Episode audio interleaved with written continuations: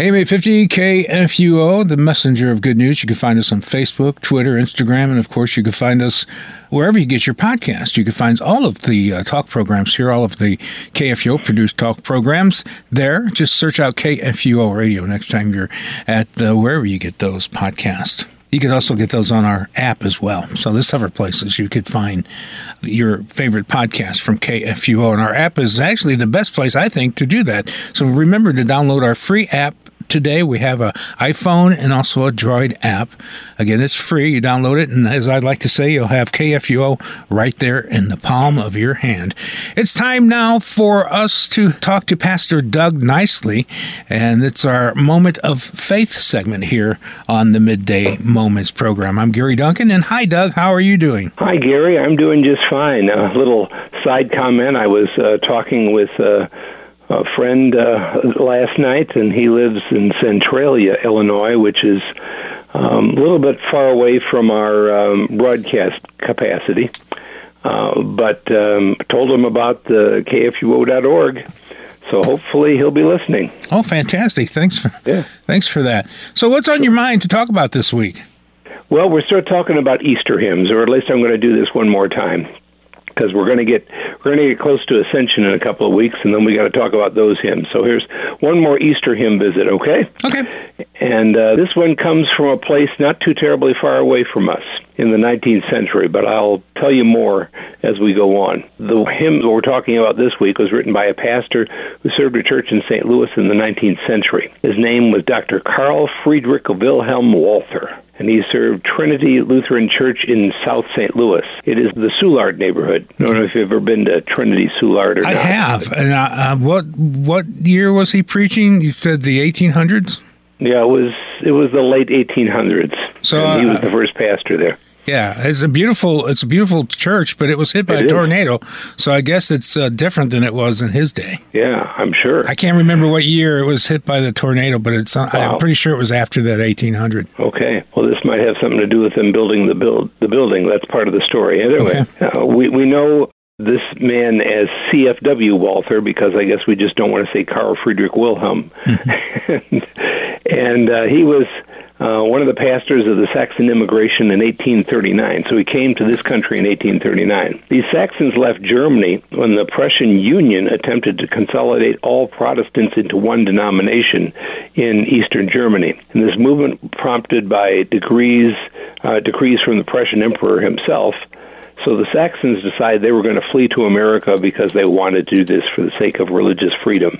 And that's how they came to this part of the world. Dr. Walther was a pastor of Trinity Congregation, the president of Concordia Seminary, and became the first president of the German Evangelical Lutheran Synod of Missouri, Ohio, and other states, which we now know as the Lutheran Church Missouri Synod. He had all three of those jobs. Quite a job assignment. Right. And I just looked it up. The tornado was in 1896 that destroyed that.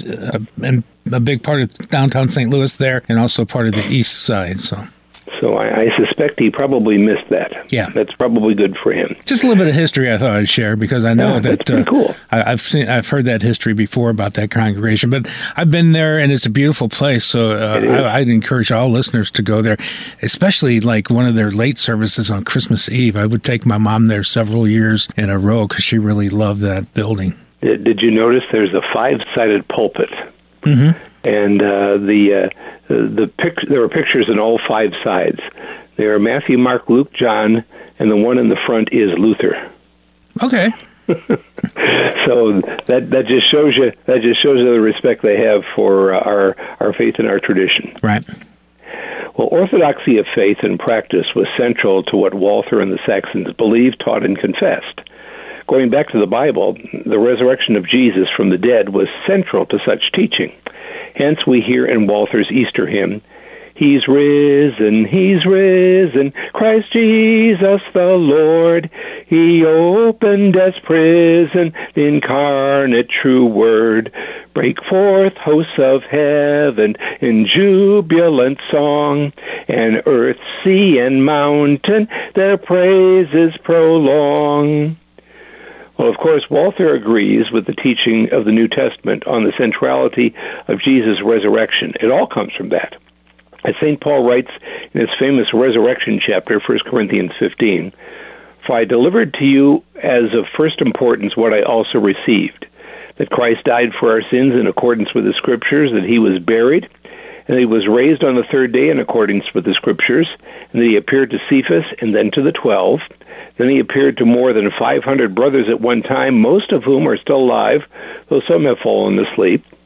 Then he appeared to James and to all the apostles, and last of all, as to one untimely born, he appeared also to me. For I am the least of the apostles, unworthy to be called an apostle, because I persecuted the church of God. But by the grace of God, I am what I am. And his grace toward me was not in vain. On the contrary, I worked harder than any of them, though it was not I, but the grace of God that is within me. Whether it was I or they, so we preach, and so you believed." And so that once again, that talks about the centrality of the resurrection as their teaching. Let's go back to a little bit of the history. In the view of their history and immigration, it's not at all surprising that one of the priorities of Trinity Congregation after the building their church building was to prepare a hymnal. In 1847, I'm going to try to say this, what was his original title? The Kirchensongbuch von Evangelische Lutherische Gemeinden ungedehrter Augsburger Confession was published. That's KELG for what it's worth.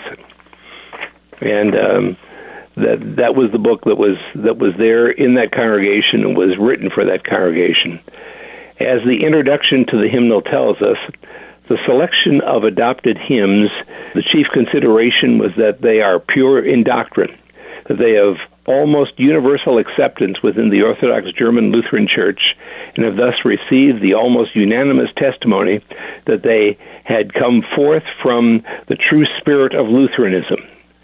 Incidentally, Concordia Publishing House published Walther's Hymnal in English in 2012, and it's titled Walther's Hymnal, so you don't have to do the whole German thing. In fact, you can read it in English. That's pretty good. That's a good thing. Yes, it is. Walther's Easter hymn wasn't written until 1860, so it was a little bit later. It is said to have been written when Walther had made a trip back to Germany because of bad health. I don't know anything more about it than that. He wrote this hymn on Easter Day while he was sailing on the Atlantic Ocean. Listen to a couple more verses from the hymn. "The foe was triumphant when on Calvary the Lord of creation was nailed to the tree. In Satan's domain did the host shout and jeer, for Jesus was slain, whom the evil ones fear. But short was their triumph, the Savior arose, and death, hell, and Satan, he vanquished his foes. Conquering Lord lifts his banner on high. He lives, yes, he lives, and will nevermore die." So another way of saying this is that the outstanding Orthodox teaching is a completely scriptural teaching. It all comes from the Bible as the authority. And boy, I tell you, it sounds like something we need to really relearn today. It sure does. Yes. Would you like to lead us in a prayer as we wrap up? Yes, let's do that. Lord, we thank you for the testimony of so many witnesses to your truth over the centuries, especially those who speak what your word teaches, even when it has become countercultural. Teach us from these who have gone before us to be faithful to your word. For we pray in the name of Jesus, God's word come down to us in human flesh and blood to save us from our sins. Amen. Amen. Thanks so much for being on the program today, Doug. You're welcome, Gary. Next week we're going to talk about a processional hymn. You know what that is? Yeah. That's a hymn that you sing when you march into church. Usually it's, if you get a bunch of pastors together or something like that, a wedding, that's kind of like a march, or 4th of July, their parade. Mm-hmm. Well, what we're doing is we're anticipating something that's to come, and we sing a hymn because we know that it's going to be good when it comes. And the hymn we're talking about next week is titled "Lift High the Cross." Oh, I was at one of the national conventions, and they were playing that hymn as the procession of pastors walked in the room. And, of course, it was full of pastors, so it took a long time for everybody to get in there. But it was really nice to see and hear that music as well. Yeah, Vicki talks about that, saying it just depends on the musician, mm-hmm. because sometimes you can play that really slow and it sounds like a bunch of plodding pastors coming in. Well, that's not the problem at our church. They don't play the organ slow. We play it fast. Yeah, that's true. So we'll talk to you next week, Doug. All right. God bless you, Gary. Thanks. Bless you as well. We are The Messenger, KFUO Radio.